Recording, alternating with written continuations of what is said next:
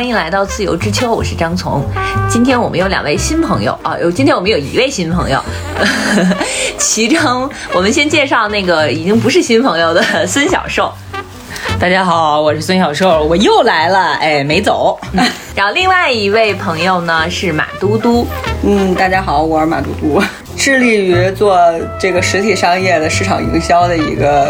从业者吧。嗯，我们今天的呃要聊一个还挺有意思的话题，这个话题起因于呃孙小寿前一段时间呢在上了一个视频课程，他在视频课程上边呢，他的背景是一堆。非常大牌的化妆品、护肤品，这样他在他的视频对面的人就有点惊讶，说：“孙小寿，你为什么用这么多 这么贵的东西？”我澄清一下，这真不是我用的。当然，这事儿也跟马嘟嘟有关系。我就是最近寄居在马嘟嘟的家里边，然后我是当时在他室友的那个房间开一个视频会议，然后背景里边就是他的。九五后室友小妹妹，对的大牌化妆品柜，其实我自己根本不认识那是啥。然后这时我的视频会议的小伙伴里边就那个一个对话框出来说，哎，红腰子瞩目。然后我特意百度了一下，红腰子是啥？什么叫红腰子？多少钱啊？然后我懂了，但是我后来也没有澄清这个误会，就让大家。误认为我可能是那种消费群体的人，挺好的，保持一定神秘主义。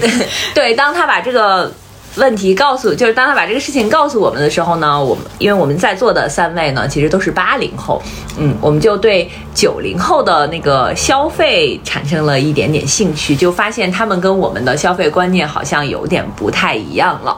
我们可能毕竟小的时候还穷过。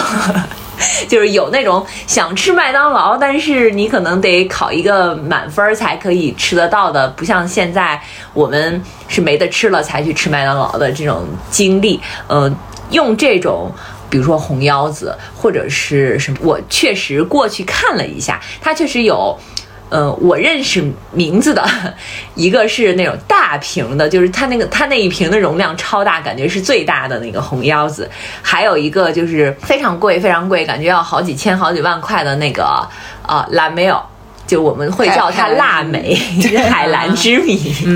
还有两个是娇韵诗的那个叫什么双萃，但是我也不知道它的呃全名叫啥，就类似于就一堆这种。S K 还 S K two 啊，对对对对，都有。然后是的，是的。还有那个包包，你一直也颇有小微词的那个 什么流浪包。对，今天买了一个 Chanel 的流浪包，也很贵。嗯嗯，我们这酸吗？我们。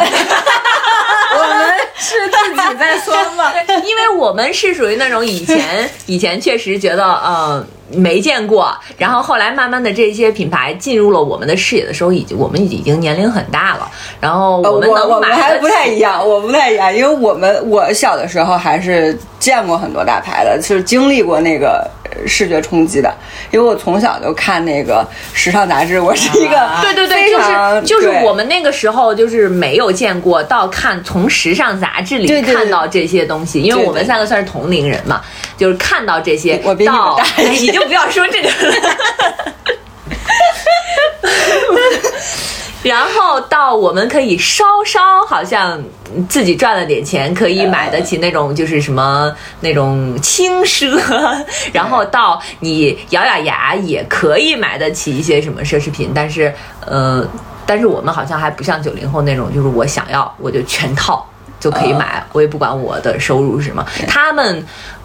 可能我觉得他们从小就会在他们的周围，就他们的父母可能就会。对对，用这些东西，他们就会经常见，觉得这些都是很普通的。对对对，嗯，而且是随着就是还是还是广告吧，就营销呃更加狂轰滥炸。因为以前也就在讲过，说为什么在做时尚杂志的时候，包括像在呃给青少年看的这种时尚杂志上面，他们的大牌也要去做植入，也要去做软软文，其实就是。从小建立他的那个消费观念，就是说我现在买不起，那我以后赚了钱，哦，这个就是我以后赚了钱我要买的一瓶面霜，我赚了钱我要买的一个包包，所以那个可能是他们更早，他们在在比我们。更小的时候接触了这些东西，就还是有一个代代际差嘛。我们的传播媒体就传播途径不一样，然后包括我们打开就是世界的这个这个眼界，因为我们还是在小的时候，呃，三观比较形成期的那个青少年，其实我们还并没有打开我们的那个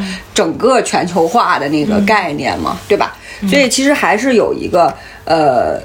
代际上面的问题啊。马嘟嘟是一个地地道道的北京人，所以我感觉他比起我跟小寿来，他会见到的这些东西要更早一些。对对对对，而且马先生以前的工作也非常好，他的职场生涯的前半部分就是 CBD 国贸白领丽人，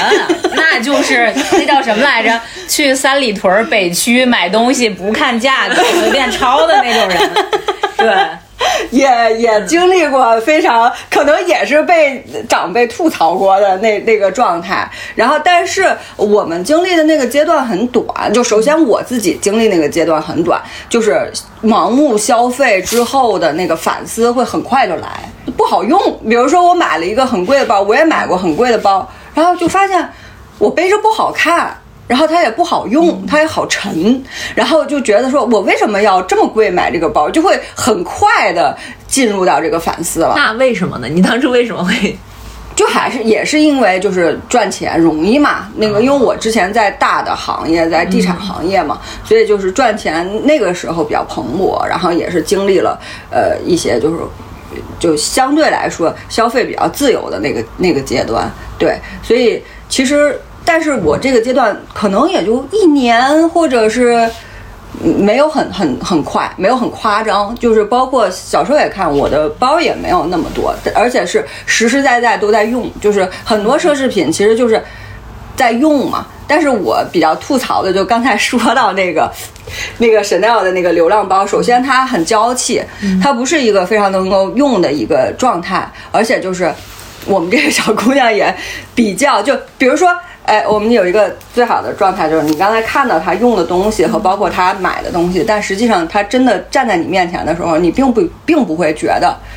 呃，不是你想象那样的女孩，她就是一个很普通的上班的。呃，我们经常说出门裹一红羽绒服就走了的那种，不是那种我们印象中用这些，就是可能在我们的印象中用这些东西的，都是那种就是真的是在 CBD 的外企白领，就是化着非常精致的妆。对对，Neat Girl 是不是已经过过时了这个词儿？对 对。但那会不会就是其实这些东西已经进入到我们平民的生活里了？我们已经不太把它当做，就是特别是九零后，已经不太把它当做什么奢侈品，或者是对对在他们的观念里，这就是我平常用的东西，或者我周围人平常用的东西，形成了一种奇妙的混搭。穿着某国产骄傲品牌的红色羽绒服，正红色，然后背着一个。呃，Chanel 的流浪包，然后 骑着一个但没有没有，但是也没有，因为他有时候，因为毕竟还是小姑娘嘛，然后买一个流浪包还是蛮贵的，所以他也会征求一下意见，但是也非常的不搭，就是 就是就是那个状态，他因为它不是一个成体系的，它不是一个那样的状态，所以它其实搭配起来自己会累啊，自己会累，所以但是就是就是像张女士说的这说的这个。状态是一样，就是它越来越平常，就这个消费它获得的，它可能买的就是一个拥有的一个满足感，就那一瞬间哦，我有了它，其实它其实也都没有太多的机会去背这个包，哦，它并不是一个完全使用场景的一个状态，嗯，啊，当然这个我我想应该是两个层面的事儿，一个是我们都经历过那种呃买一奢侈品，可能它。并不是那么实用，或者跟自己不那么搭的一个阶段吧，就是盲目消费的那个阶段。对对对。然后，但是不一定是奢侈品，就今年突然流行一个什么东西，对对对对。我们都经历过那些，呃，翻看以前的照片说啊，我怎么是这么打扮的？我怎么收拾以前的东西？我怎么会有这个东西？都耻于说把它给再提起来。然后另一个层面，当然就是说，确实对于。这一代九零后或者九五后的年轻人来说，跟我们相比，呃，奢侈品或者什么的更，呃，日常化了。对，更日常化一些。然后我觉得造成这种呃差异的原因吧，还有一个就是，这只能说明我们越来越好了嘛。呃，嗯，对，然后还有就是说，呃，我觉得它造成它这种混搭的原因是什么？就是呃，接着刚才那个那个话题说，就是它非常不搭调，国国有骄傲品牌和 Chanel 能混搭在一起。就是在我们小的时候，我我不知道你们啊，在我的小的时候，我们认为进口的东西是大品牌的东西是就品质的保证，然后是。呃，我们小的时候的彩电、冰箱，就日用的这些东西，如果这个家是进口的、德国的、日本的，然后你会觉得哇，它就是好，就是比国产的好。就这个是在八零后的这个烙印里面比较深刻的感觉。那我们会。再推到这个日常消费品的时候，我们会觉得进口的零食是好吃的，尤其是比如说小的时候，对于呃和路雪，呃刚有和路雪的时候，就觉得啊，怎么能有这么好吃的冰激凌，对吧？就这个这个记忆，这个差异记忆是在我们的那个记忆里面的。但是就比如说九零后，他们已经确实是在国货崛起之后的这一代，比如他们的 DVD 啊，什么。电视啊，就已经是国有的品牌了。冰箱、洗衣机，现在我们的对吧？就这些东西，他们就日常的东西就国货很很好，也不用说我们非要买一个国外的什么品牌。所以我觉得像他这种民族自信，像他这种，他没有太多的。差就品质上差异化的那种特别强烈的冲击，所以它才会造成说，哎，我穿一国就就就这周就羽绒服，我再搭一个时尚，它不违和。但可能我们在心里会觉得说，如果我们背了一个奢侈品的包，那我们是不是在衣服上面，我们是不是也得注意点？也得穿个时对它，它就有这种品质的差异化的这个底层的逻辑，包括我觉得现在他们对于。呃，你看他那儿有很多你认识的国际大牌的护肤品，也有很多你根本不认识的国有品牌的，都不知道。我我刚才去参观了一下，然后印象最深刻的就是他在他众多的国际大牌中间，还是有一管很小的红霉素眼膏。这这个这个就是我我我觉得。可能大家都能引起共鸣，就是这个东西非常好用。比如说，它不光用在眼睛上，你眼睛什么发炎了什么用。比如说脸上长个痘涂一涂，效果特别好。你各种很贵的祛痘产品，不不不如你点个红霉素眼膏管用。就确实是，就是所以他们不会有太多的这个品质化差异的这种这种门槛儿，这种心理的门槛儿。嗯嗯，当然。那个现在我们的国产品牌什么的也都崛起了，就是我我觉得这个崛起更多的是这种营销层面的崛起，因为确实好用，肯定还是好用的呀。我们从小都用的那些东西，就是怎么就就低人一等了？怎么就低那个外国的品牌一等了？当然我们国内也有奢侈品牌，但就是说这个。平民的东西也可以和奢侈品搭起来。我觉得你你说这个我们国有的品牌低别人一等这个事儿，就是咱们咱们这一代的这个想法。他们那一代，他们就是九零后，真的就这个观念特别淡了。我就包括就是就是你说这个，我还。去问过我其他的消费的一个朋友，因为我们很喜欢，我很喜欢的一个呃国国内的一个设计师的品牌，呃，他其实卖的也不便宜，就是大概一件 T 恤可能大几百块钱，然后呃外套可能是一千多块钱这种状态，然后大衣可能要到三千三四千，那基本上它的这个水平就和我们看到一些北欧的呃设计师品牌和日本的一些这种这种。比较有品质的这种小众的品牌，其实它价格就是一样，就相对来说比较轻奢的一个价格段。那我就说，我说我每次想买他家的时候，我就会觉得说，哎，那我为什么不买那个牌子呢？然后我就老和他吧，就是会有一点这个。当然是因为现在的消费降级了，我们这两年经济不好了，我们的这个收入预期都达不到了。然后我说，哎呀，可能是有钱我就不用没有这个犹豫了。但是如果我没钱的情况下，我就会觉得我可能还是想买一个国外。外的这个牌子的，然后想买一个喜欢的日本的品牌的，但是他们就没有。我觉得这个就是还是我刚才说的那个底层，我们在小的时候的那个对于国外就是崇洋媚，就说白了就是崇洋媚外的那个底层逻辑建立的，就是民族品牌的那个不自信，可能还反而在我们这这一代的身上是有的。说到这个，我其实有点想起来我自己的一段时间的经历吧，就是大约在呃呃十年前的时候，嗯。我那会儿在媒体工作的时候，呃，一些工作的机会可以呃出国出差啊，然后呃一三年就是一三年那两年去米兰设计周，嗯。和那个我们的甲方公司的老板一起去米兰设计周的家居展，然后那个就是可以和那些也是属于国际一线的奢侈品牌，什么阿玛尼啊、Versace 那些的，呃，那些高层什么的去对话什么的。然后一方面，我确实觉得说，那那段经历让我会觉得，就是第一年跟着他们去那个工作，我就觉得好像，哎，奢侈品牌。国外奢侈品牌离我们也没有多远，我那会儿就明显感觉到一种好像世界离我挺近的，就是可能那那些年经济很好，然后我们国家的这个这个自信心、这个国际形象就都在都在上扬。嗯，我想说的一个点是什么呢？我那会儿特别不知道哪儿来的自信啊啊！当然，一方面可能也真是没有那么多钱，然后我我其实也也有在想说啊，我要去米兰设计周，然后我要呃不是那个我要去这么时尚的城市，那我得穿什么？然后其实我也没有更多的钱去买更好的。更有设计感的东西，然后我就穿了凡客成品的 T 恤，还是一个牌子，古早的牌子，演民族之光了。对对对，我当时我不知道对，我当时就觉得，怎么了？这个就是韩寒代言的呢，对吧？这个就是我们当时那个什么，又代表了一种理想主义啊，又这个文艺青年也叫了。极客，对对对对，然后又互联网了，这就是我们国家的现代青年的形象呀。然后真的，我就是穿着凡客成品的什么什么什么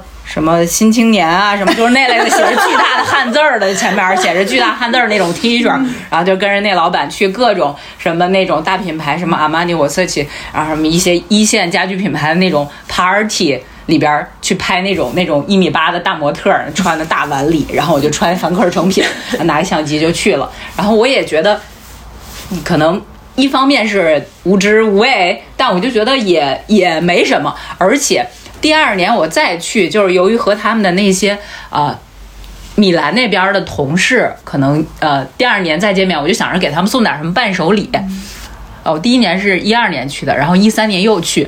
当时可能是由我们国家的领导人发，就是呃倡导的一种什么给外国的什么元首送的伴手礼是什么？百雀羚。哦，哎，然后我就给人家带了个百雀羚的护手霜。哦，对对对对，我当时就觉得。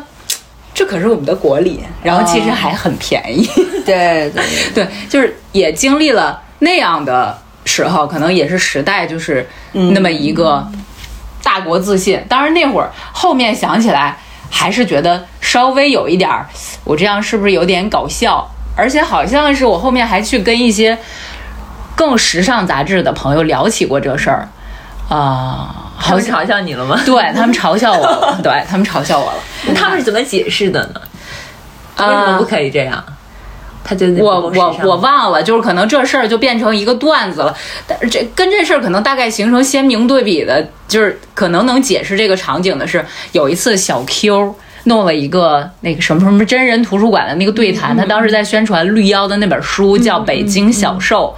那个书的。主人公就是一个北京的什么时尚杂志编辑嗯。啊，他请的那场就是做对谈，然后请了我，因为当时我工作、哦我知道，我我知道那个我那次去过，就是我们的一个朋友，他现在是一个编剧，他在大学刚毕业的时候就写了一本书，因为他之前就一直在做一些什么采访啊，然后做一些呃这种就是真实的人的一些故事做做记录，然后他出了这本书之后，应该是邀请到了。小受还邀请到了那个呃绿妖，有一个作家叫绿妖，绿妖写过一本书叫北京小兽啊。北京小受，然后他其实就是相当于他又来记录这些人，就是因为那个北京小受里边的主人公是一个时尚杂志的编辑，然后还真的邀请了一个当时时尚杂志的编辑，就是三个人来记录自己，就是讲述自己从事这个行业里边真实的事情。对，当时的一个类似刚才逻辑的事件，就是讲到，呃，可能绿妖讲到说，呃。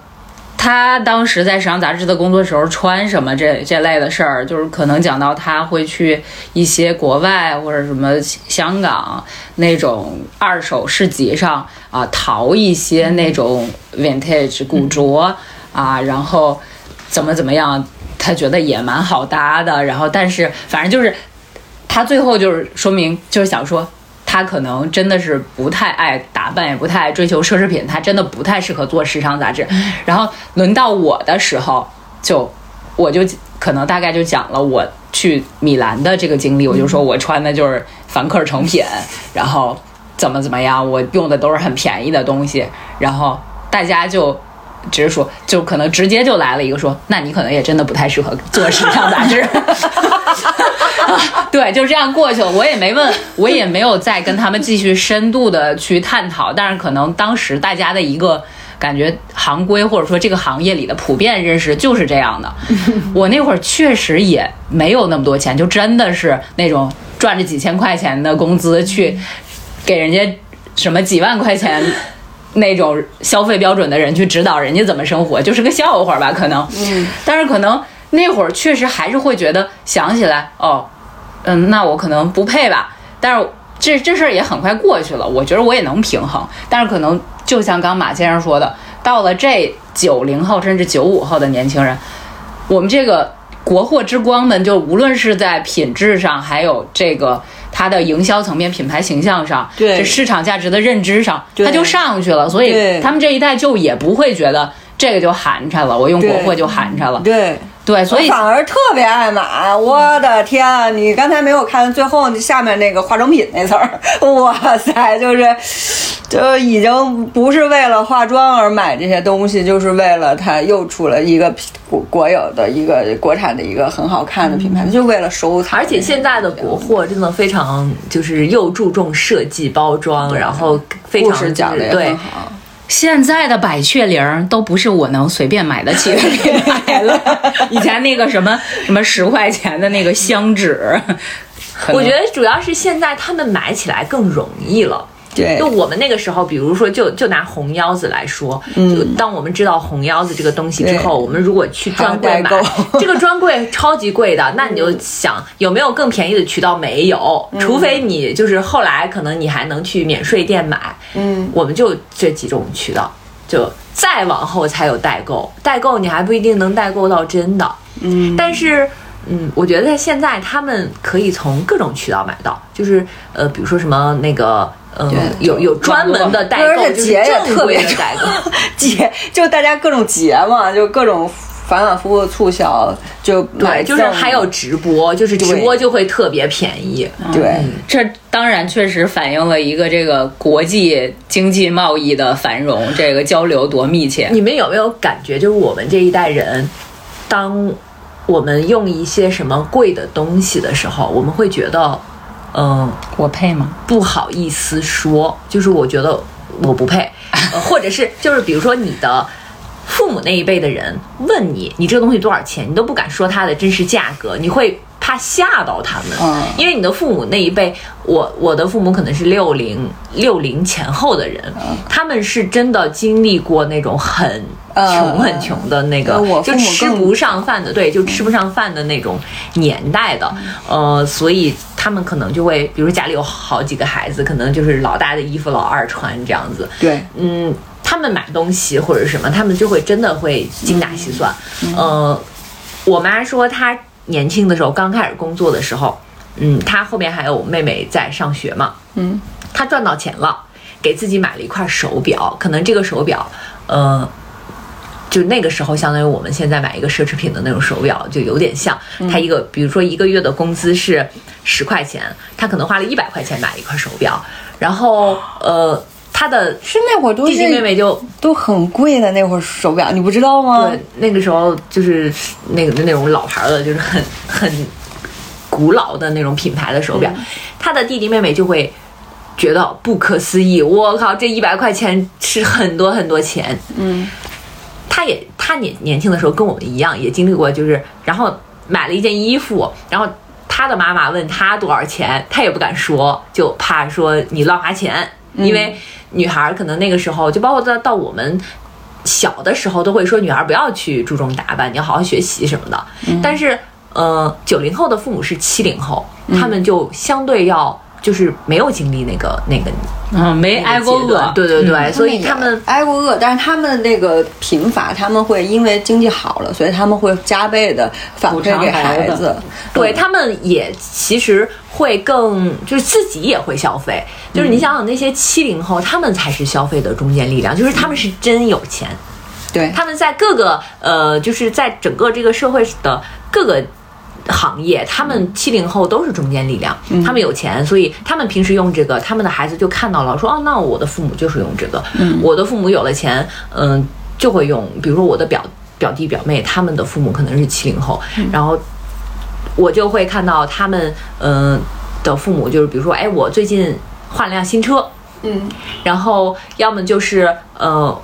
我又买了一套大房子，然后给我的的房子里边专门有一间，就是那个房子好像还是上下两层，有专门有一间搞了一个，我年轻的时候很喜欢那种各种音响设备。我就搞了一个那种视听设备，就是就放在这个屋里，就看大片儿什么的，效果特别好。我就专门搞一个这个，所以他们的孩子可能觉得这很正常。我就是当我经济好的时候，我就是应该用这个，或者是甚至是我现在我的家庭也可以负担起这个。对，就还有一个呃方式，因为我我我家里面一直条件还可以，所以我父母在他们年轻的时候就一直就就是很能花的那种，因为他们赚的还不错。就是在那个阶段，他其实我们小的时候，我我就说，其实我们小的时候经历过一个真空期，就是八零后那种真空期，是大家都差不多，嗯，大家没有那么多贫富差距，就是这家富裕一点儿，顶多这家顿顿吃肉，可能那家没有那么富裕，可能他家就稍微吃的差一些。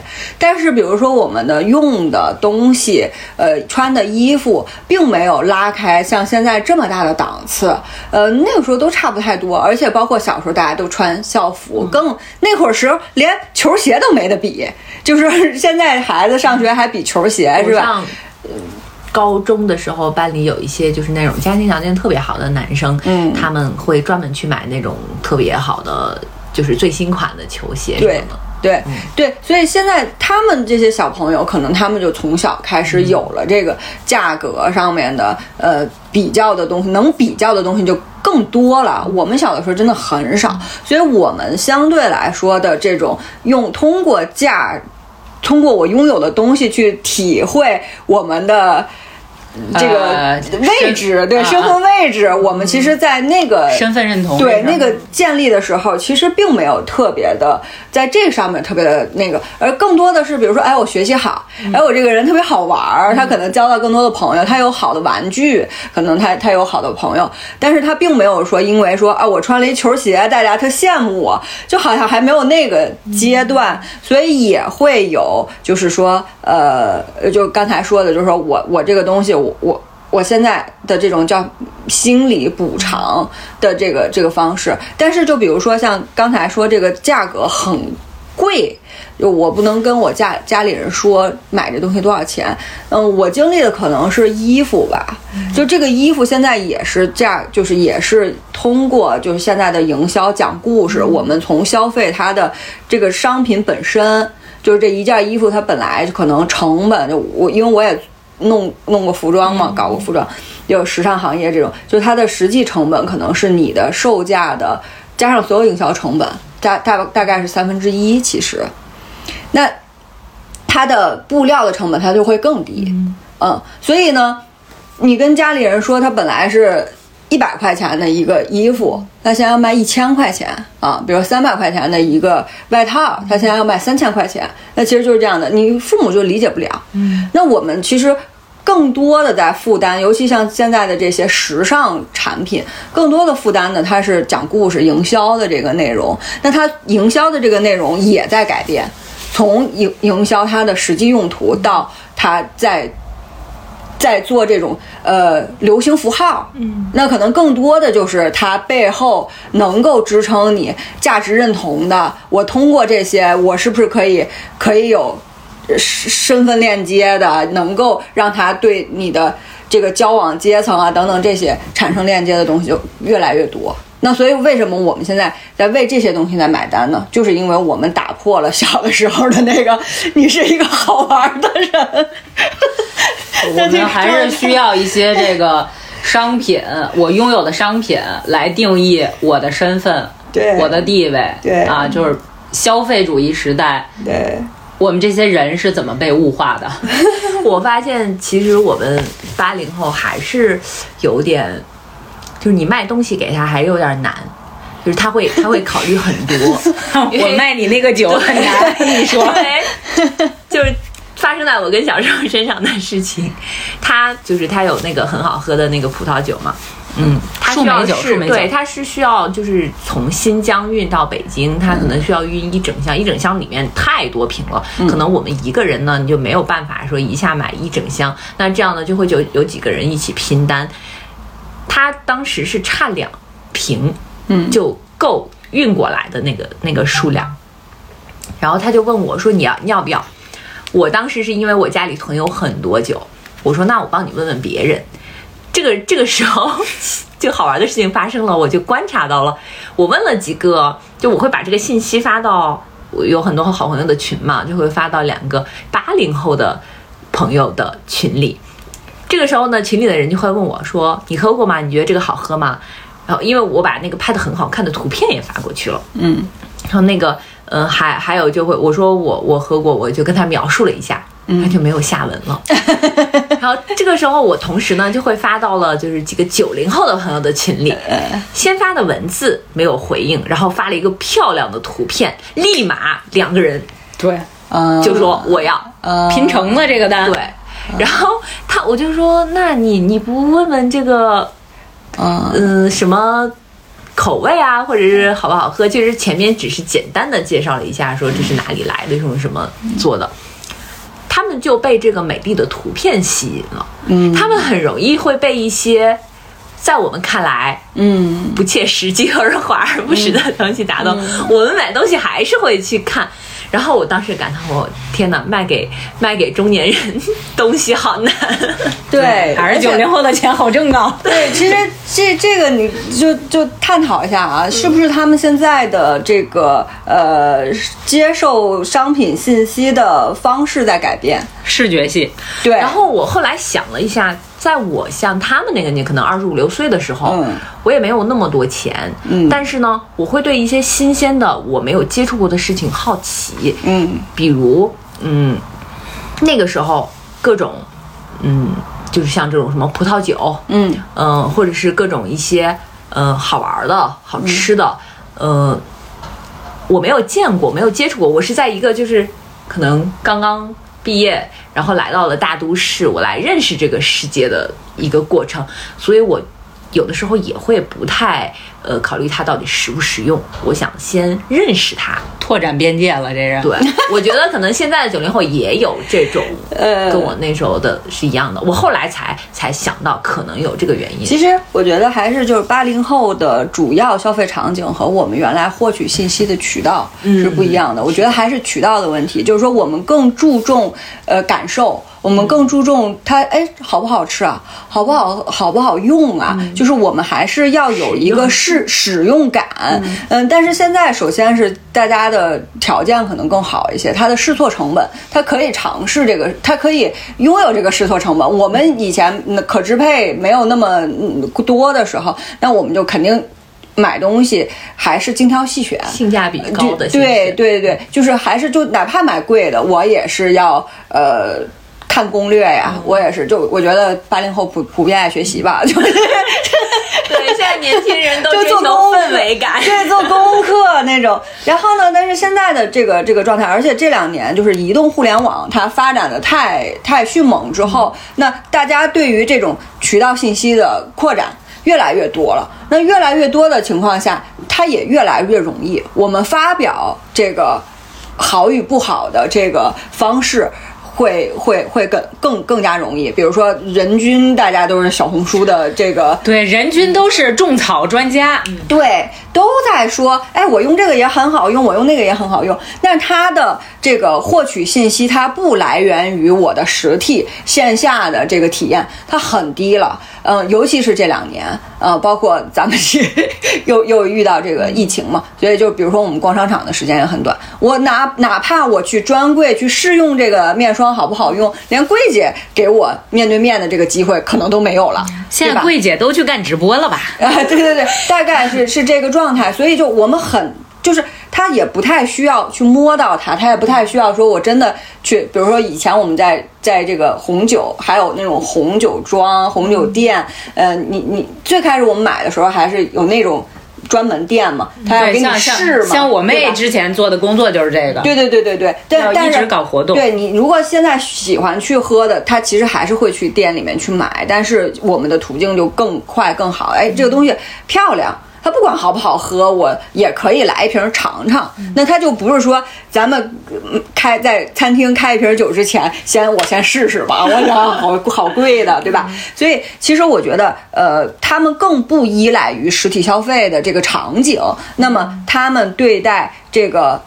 考量就就会更加的快速，他就更加快速的去视觉化的判断这个东西我想不想要。而且现在非常便捷，你买一件衣服不用试，你就各个号买回来穿一下，不合适的退掉，非常方便。对对，这我表妹送我的本命年的红衣裳的内胆 啊，就是就是各种犹豫号的时候，别犹豫了，给你多三件儿都给你拿来，然后不要的退掉。就是当然现在这个快递也非常的方便，嗯，哎，所以你们现在的消费标准是什么？就当下的。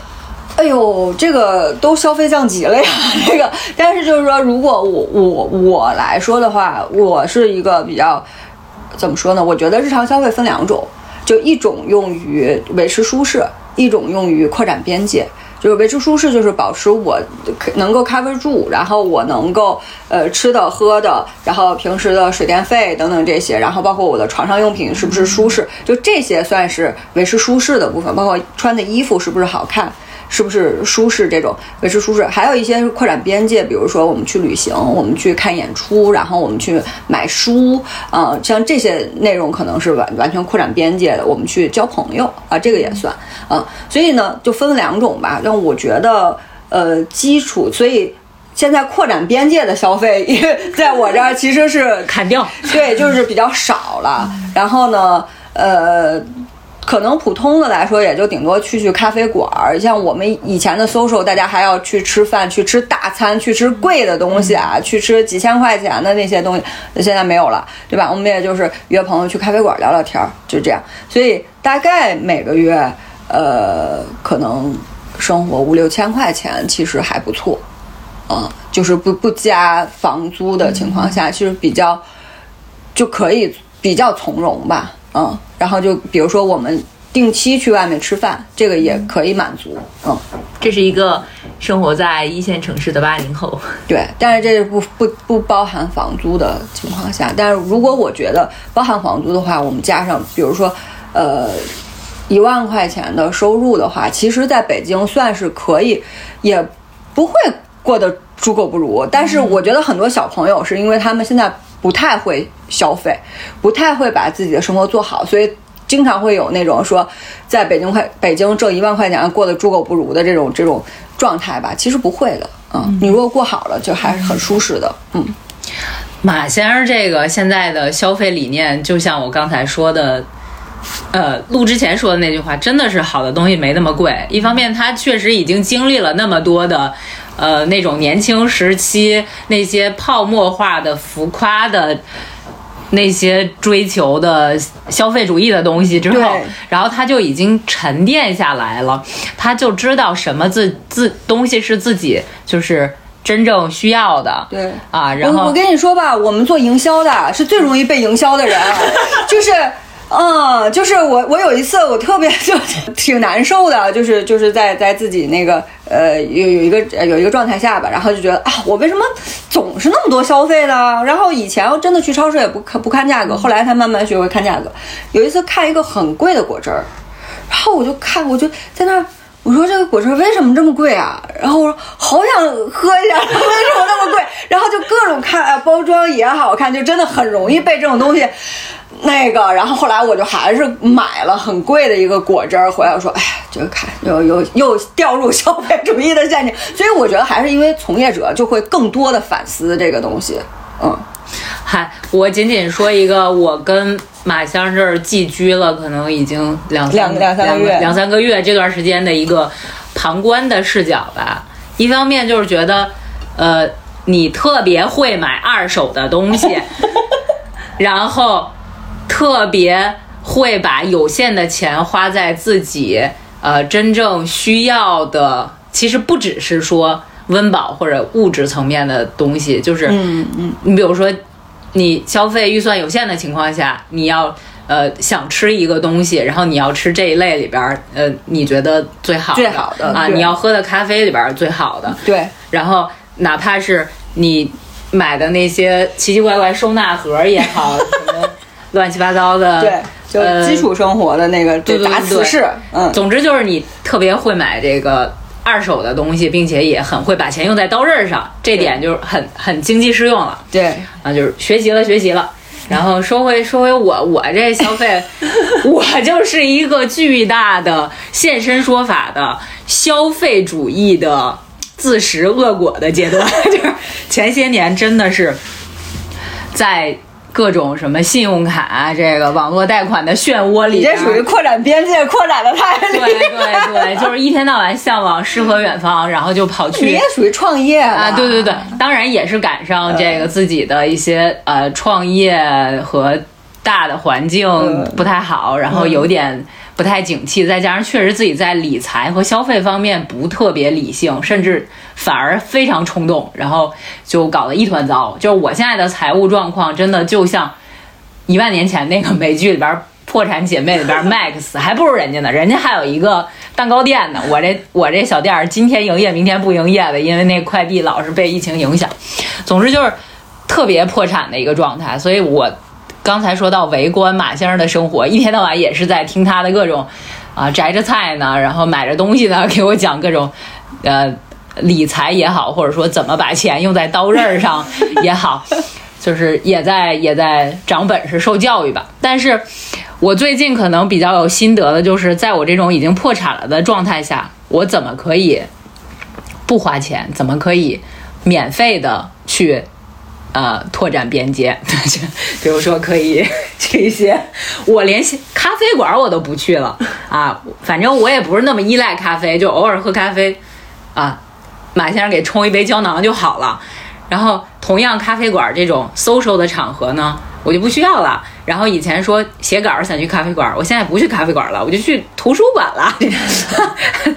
那里边各种美丽的、现在新的好的公共空间，对对免费的的，然后消费场所，就算是看书这事儿，我也不用买了，我可以去图书馆借，我可以去一些喜欢的书店看就可以了。而且我发现这样更有效率。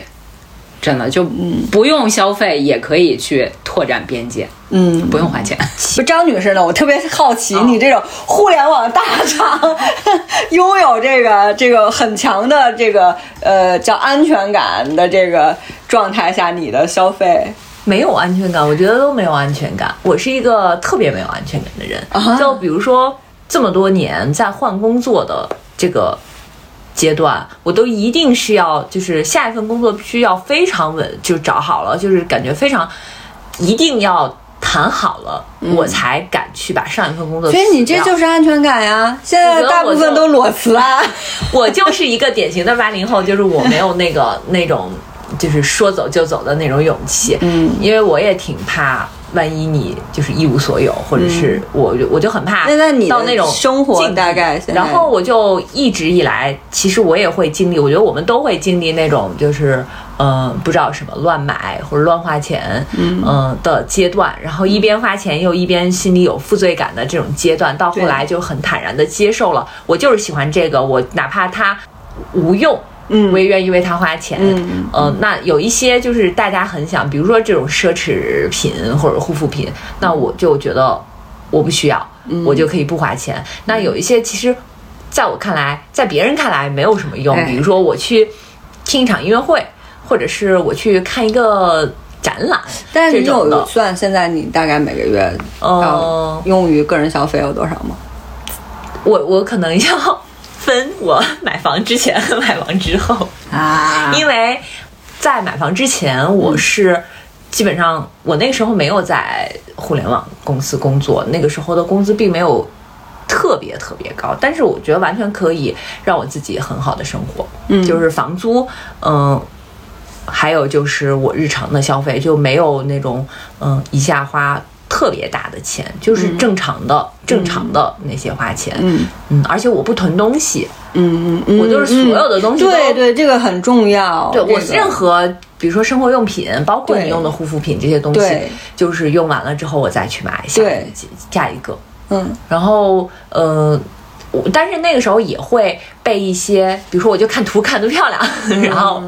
就冲动买了，或者是就像我说我那个二十五六岁的时候，嗯、比如说人家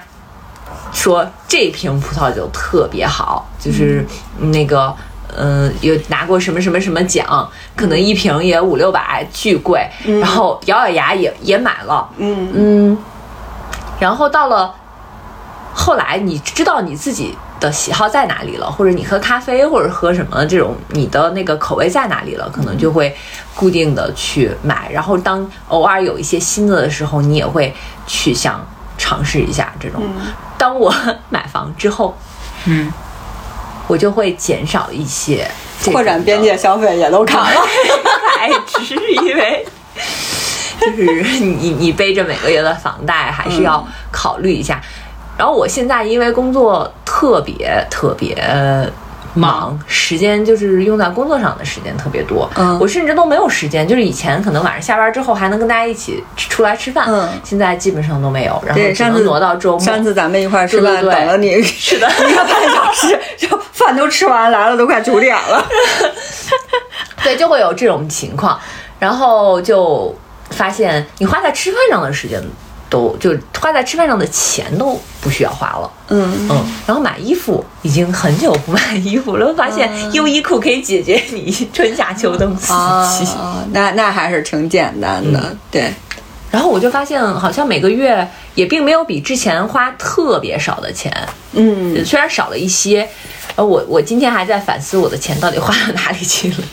健身房，啊，可能。嗯嗯，好像但这个消费认认知你的健身房的消费，包括找私教这种，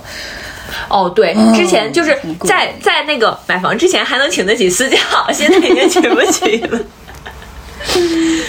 嗯，但是健身是一个那个不属于扔进去就没有了的的消费，就是还是很值得的吧，至少对，因为你会看到，比如说，呃，父母那一辈的身体状况，然后就会想，那我到他们那个年纪的时候，我不能这样，我要比他们更健康一些，有一些不良的生活习惯，我要。提早的就改正什么的，然后这个时候就开始准备。哦，我觉得这可能是中年人的一种危机感。我已经在边远地区十八线小城市流浪了好，自我放逐了好几年之后，我也不太了解当地年轻人的消费状态，也不了解大城市年轻人的消费状态了，就觉得网络上看着一窝蜂都挺热闹的。我觉得我们被网络迷惑了，就是我们在网络上看到的都是，比如你在某书上看、某红书上看到的，嗯，就是好像人人都过得非常光鲜亮丽，但是大部分人其实并不是这样的。我觉得我们现在还是生活的太虚幻了，对，大家都是也没有机会去，大家也不屑于去去，好像看你周围的人或者是怎么样。对，嗯，附近消失了。对，然后那个要么就是你你你会看到什么，嗯，有一些短视频平台上面的人，又是另外一种状态，你就不知道哪些代表真实的当下的年轻人。对，其实这个内容其实蛮可怕的，就是说，呃，就从从就为什么我在执迷于做实体商业的这个营销呢？其实就是说我们在。看到更就太多的虚拟的内容。首先，消费主义本身就是整个资本化运作，就整个资本主义的一个大的它的意识形态下的一个呃非常洗脑的一个呃叫行为的一个逻辑，嗯，就他这个就也没有办法说你把它，那你如果想要打破这个，可能就是整个大的意识形态的问题。那那我们没有办法太去抗拒它的时候，我们再怎么去做这个选择？那就就互联网更多的时候就包括啊，大家一窝蜂的去干这个，所谓的风口，一窝蜂的干这个，一窝蜂的干那个，我们看到的是。哎，供给，其实我们看到的都是供给，我们并没有看到背后的数据。呃，谁会把你的财报真的，对吧？嗯，当然上市企业会，但是你说你那个呃线线下开饭馆的，他会他会有什么数据啊？包括我们本身自己在做我的这个市场营销的时候，经常说我们做个大数据。我说您这就覆盖一个百八十公里，就都不用百八十，就十公里以内的一个客群覆盖，您要什么大数据啊？对吧？我们以前做那市场调研，我们就路口数人。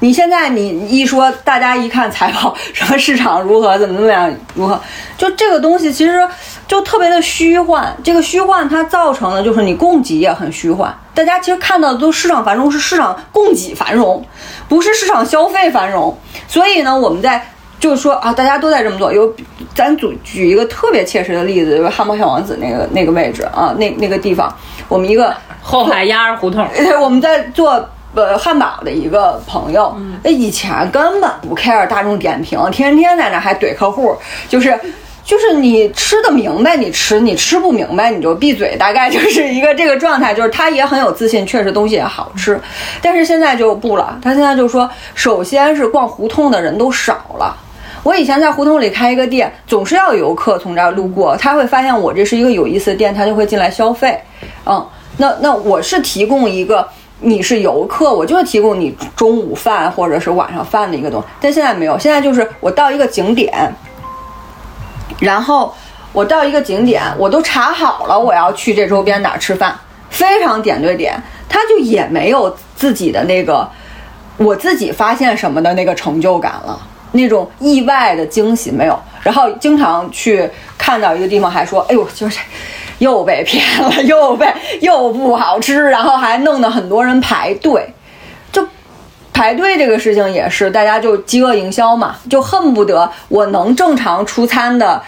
三分钟。以前我们就讲一分钟，呃，比如说像快餐嘛，就一分钟之内必须要让客人拿到。现在不，现在我就做慢一点，对吧？我要让你等十分钟，显得我这儿人多，就是这个东西就非常的虚幻，非常的，嗯，就就没有那么的扎实。就这，而且这样越来越会让市场不好。大家看到的那种需求，呃，供给繁荣越来越多，卷起来了，就不得不你也要这样做的时候，就很难难过，就大家都不舒适。嗯，像我们九零后的那个小姑娘，她们非常喜欢去排队吃东西。网红餐厅这个事儿真的太烦了，必打卡。每次回来我都问说好吃吗？不好吃，下次还去，就一定是这样。我说你，就明知道不好吃呀，就是为什么还要去？就是还要去，就然后有的时候。说多了，孩子不爱听了，就说：“哎呀，那个，嗯，你都知道，那那我们也要经历过从不知道到知道的过程，就他也会这样说。他说我就是想去尝尝，明知道是。”资本喂食，但非得想吃一下才说，嗯，屎果然难吃吗？我这段是不是太太欠了，太酸了？不不不，不能这样，就因为他们有他们的那个那个，就是都是好的。但是我觉得，就是我我希望的是更多的实体，就是能够给实体呃商业更多的空间，而比如说把它的呃。这个成本用于它的实际的产品内容、提升服务等等这些，而不是说就是我拍个照好看。所以我基本上推荐的餐厅还都是还好。我我我不用小红书，我的手机上没有小红书，没有大众点评，呃，都没有这些东西。嗯，呃，就不看。对，这这就是这个呃网红经济的事儿，就是所有的。实体店也好，其实我还在想说，对，但是我看营销号啊，我看营销号，因为这这是我工作，就 工作得看营销号，就还是得知道这个这个北京都发生了什么，就有什么新鲜的东西。但是我大概会多看几个营销号，多看一些新的出来的东西，而且包括是越小众的，就是就是通过人的推荐，就通过你认为的你喜欢的，比如说 KOL 也好，就比如说你的信任的朋友，就我更相信这个的推荐。比如说像巧克力妹妹啊，然后像像像 Clark 呀、我们经常去喝咖啡的时候也会问他，他常去什么店。就是你认为一个有品质的朋友，他给你推荐的内容通常不会太差，但也有可能是。会有你你的风格上的喜好的问题，但是我觉得就就是通过这样的信息获取，就获取渠道，呃，把它摘清楚，可能就会更好一些。不然的话，就会被大数据裹挟，会被这个营销的这个供给，这个这个这个供给过剩，就把它真正的信息给淹没掉了。我觉得就是因为那个排队吧，就是好奇心。比如你看大家都在排队。然后也有人会说不好吃，但是你就是想知道它到底有多不好吃，因为我有的时候就会这样，啊，就是我有的时候会有人说这个电影非常难看，特别烂，不要去看，然后反而会就是激发出我的那种，我我就不信邪，神丑学嘛，这不就是？黑红也是红嘛，有流量就能挣钱。呃，因为我也会去一些新的店啊什么的，也会去也会去去看，然后我会给他两次机会，就是第一次吃或者是比如说咖啡馆第一次喝它不好喝，然后我会觉得说，哎呀，今天因为这吃东西喝东西很讲究搭配嘛，可能我今天的中午。吃的口重了啊，那可能中午吃卤煮我没我这咖啡没喝明白，然后我说我可以下一次再有路过的时候，可能状态好的时候，我可以再喝它一次。但如果两次喝它都不 OK 的话，那可能这就不在我的这个内容范围内了。嗯，哎，我说一个，我离开北京可能，嗯，我一七年离开的，然后今年算是这么多年来在北京待的时间最长的一次，然后我难免会想要说，趁此机会去再重温一下我以前在北京生活中生活经验里边说那些好吃的，然后有记忆点的地儿，好吃的餐厅，然后好做的咖啡馆儿，什么什么什么什么地儿，然后就 最难受的一个点就是。以前还有那种走街串巷，或者通过一个什么样的呃信息源一点点的苗头，然后再去凭自己的直觉去发掘呃亲测，然后确实挺好的那种那种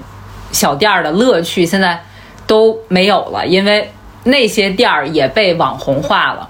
然后它网红化之后，它就会被开连锁店，然后它的口味就很掺水。我这次真的觉得，基本上回来吃过的那些。它就标准化了，标准化之后，它的原来的那个高标准会被降低，因为它要便于更多的人去执行它。那就会非常大打折扣，非常塑料化。所以现在，即便是看起来这些网络种草平台机制、网红 KOL 越来越多啊，家家都种草，某音、某书，对吧？某评，对吧？到处都是种草的，但是感觉看似这个获取信息的渠道多了，但是你真正能抵达那个好东西的路却越来越窄了。而且还把原来的一些好东西都给弄不好了，就是我们今天难受。今天其实应该有一个九零后的，但是我们没有找到九零后来。我们可以下次专门请更年轻的朋友来聊一下这个话题。我觉得他们肯定跟我们的观点是不一样的。所以这个是为什么我们还在从事相关的行业嘛？就是就是呃呃，怎么说？其实我和小寿来说是比较呃，就在从业这个角度上还是比较呃任性的人。就是我们还是呃选择了我们的志志向，我们的喜爱的，就是愿意投身的行业，而不是说我们在做什么最赚钱，不然我也不会从大的地产行业里面辞职出来做。然后小寿也不会说离开很好的媒体的这个内容，自己在做一些东西。所以说，呃，我们之所以还在投身做，比如说，呃，消费。呃，包括我在做实体商业的这个品牌营销，就是说我们还是想要去改变现在目前的消费的形式。其实可能不不不不光是改变了，就是说我们延缓它这个呃变成一个虚幻的，更加这个呃怎么说呢？就是消费者更像韭菜，然后他不太去感。不太去顾及消费者感受的这个状态，我们可能去延缓它。包括像这次疫情，然后我也说，我说这次疫情是不是就加速了这个碳基生物向硅基生物转化的这个过程？因为大家更不用出门，更加塑料，更不用跟自然接触，然后就是更更加吃外卖，然后或者以后我们是不是就？可以都不用吃真正的味道，我们是不是输营养液就可以，脑机接口就可以？当然，这个是不是在加速这个，我们都在反思。就是我希望说，我们现在还是碳基的这个状态的时候，我们更多的去参与线下的体验感。就是我能够发表这个意见的时候，更加的去，不是拍个照分享，而是我们能不能把点评的内容增加一些。是不是能够不是姐妹自拍，然后呃这个衣服能够言之有物，对，能够找角度，哎，我这个衣服很好看，而加滤镜很好看，而是真的你获得了说，哎，你穿这个衣服很好看，或者是这种舒适度上面的使用感上面的这种分享，就是嗯，包括做做实体商业也是，就是真听真看真感受和真的人产生。现实的链接是非常珍贵和有幸福感的事情，就是我们希望的是，包括小受现在写的一些内容也是，就是把呃呃，其实那天我听了一个呃内容，就是呃比较好一个观点，就是说呃我们的呃人的这个成就感的这个满足哈，就是可能我们最开始的安全感，然后包括我们的这个。呃，温饱等等，这些都是安全感嘛。再往上，就比如说，呃，个人实现的部分哈，我们个人追求的这个部分，那就是说，现在也是因为互联网，包括我们的经济繁荣、信息爆炸，然后呢，大家看到的更多的是自我实现的那个部分，但实际上，我们的底层其实相对来说比较空虚，就是不太扎实。有很多小朋友不知道这个，呃，温饱。是怎么来的？包括什么程度是温饱？那什么是他真正建立安全感的那个部分？就是我们实际的能够 cover 住自己生活的舒适度的这个部分不扎实，呃，就然后就会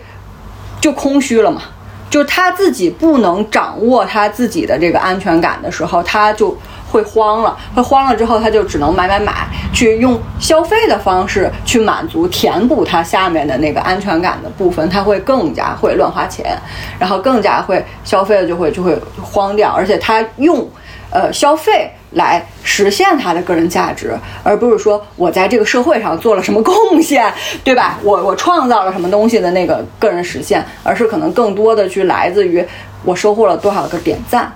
嗯，就是我们都不太 care 那个点赞，但是真的九零后的小妹妹们，她们真的发个什么就你快去给我点赞，快去给我点。我说我看见了，就是他就一定要让我给他点个赞，这种这种概念。所以其实我觉得这个是本质的内容。然后我们的呃，对于可能在下面的小小朋友，比如说未来还会有自己的小朋友的时候，呃，也是就是告诉他们。在一个环境中，在一个自然的内容中，然后包括我们吃一个东西，就是正面的去品味它的这个味道，然后更少的去吃这个商业口感的东西，让他真正吃自然的东西，知道这个自然的咸是什么咸，自然的辣是什么辣，而不是说这些内容的时候，他会有更多的对于环境、对于品质的感知，这个是。长时间的浸泡才能完成的，呃，现在的商业口感的这种浸泡，他们只能是更爱喝可乐，呃，更爱吃重油重盐的垃圾食品。那这个太可能真的需要很漫长的时间去改变，那点很重要。刚才你说就不囤东西很重要，因为你不囤东西，你才知道你你正常消耗是什么。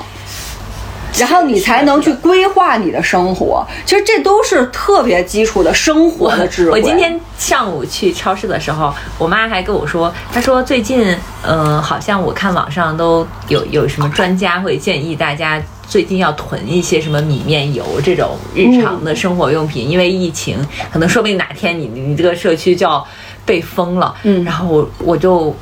有一点不知所措，就是我从来不囤，但是如果要是囤呢，到底应该囤多少呢？而且而且这个东西，即便是像有一些药品，嗯。它是有保质期的，你囤了之后，最后发现没有用到，嗯，过期了。我有的时候会，就是我的点会在这里，就觉得它浪费掉了，对，东西放在那。是是是，所以其实正常时间就是你正常是不囤，嗯是最好的，因为你要有正常的代谢，你才知道你能够 cover 住的每个月的基础是什么状态。比如你多长时间用一瓶洗衣液这种最最基础的这种东西，呃，多长时间用完一一体纸，就是你你需要知道这个内容，你才知道你每个月的固固定的维持住你的这个。正常舒适舒适生活的这个状态。然后如果囤囤太多的话，在你真的有问题的时候，你真的就不知道囤什么了，你就真的不知道囤多少了。我囤半年是多多少东西啊？不知道啊。反正就是说吧，像你这样的良心搞营销的人呢，志在于做一个有感情的韭菜收割机，而不是毫无感情的去收割那些韭菜们。对，而且呃刚才也还有一个，就是说现在的短视频因为越来越短嘛，所以它并没有办法去承担更多的营销的内容，所以每一个品牌，呃，它的背后都有很强大的逻辑和可以给消费者感受的东西。但是实际上，你通过一个一分钟、两分钟的短视频是不足以说出一个品牌，你到一个实体店你真正的感受，你只能是说好吃不好吃啊，这个长长什么样儿，我给你拍出来了，好吃，行了，这就是一分钟的内容。但实际上，它为什么好吃？就是我我觉得，呃，当当然了，就是可能我们的责任感在于我们还要怎么执行，呃。就可能很多人他并不在意怎么执行，我就说说说到一个现象，并不在意为什么这么好吃，就好对但其实其实我觉得更多的消费，要想为什么的时候，你的消费的幸福感会更强。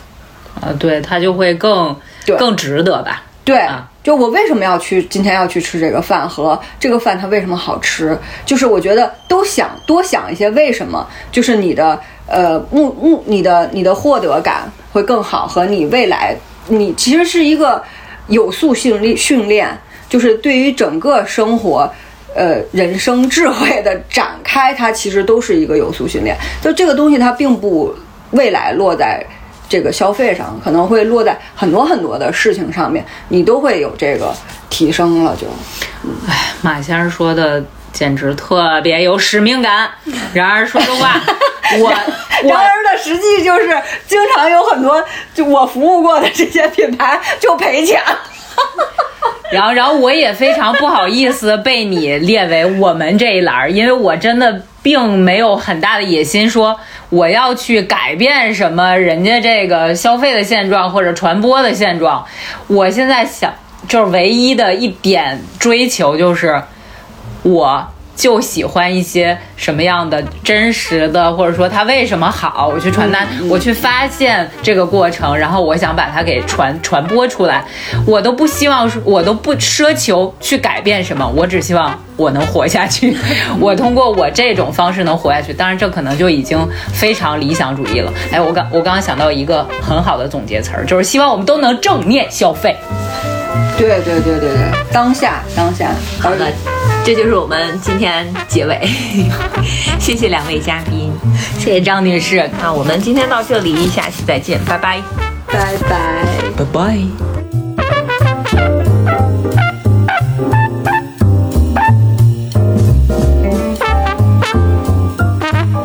自由之秋是一档泛文化类播客节目，我们会在这里分享所见所闻、所思所想，从读书、电影到美食、旅行，从婚恋情感到职场成长。我们想和更多有趣的灵魂一起，以微观生活记录时代流动。我们希望这里可以成为一部自由而真实的私人生活史，欢迎关注。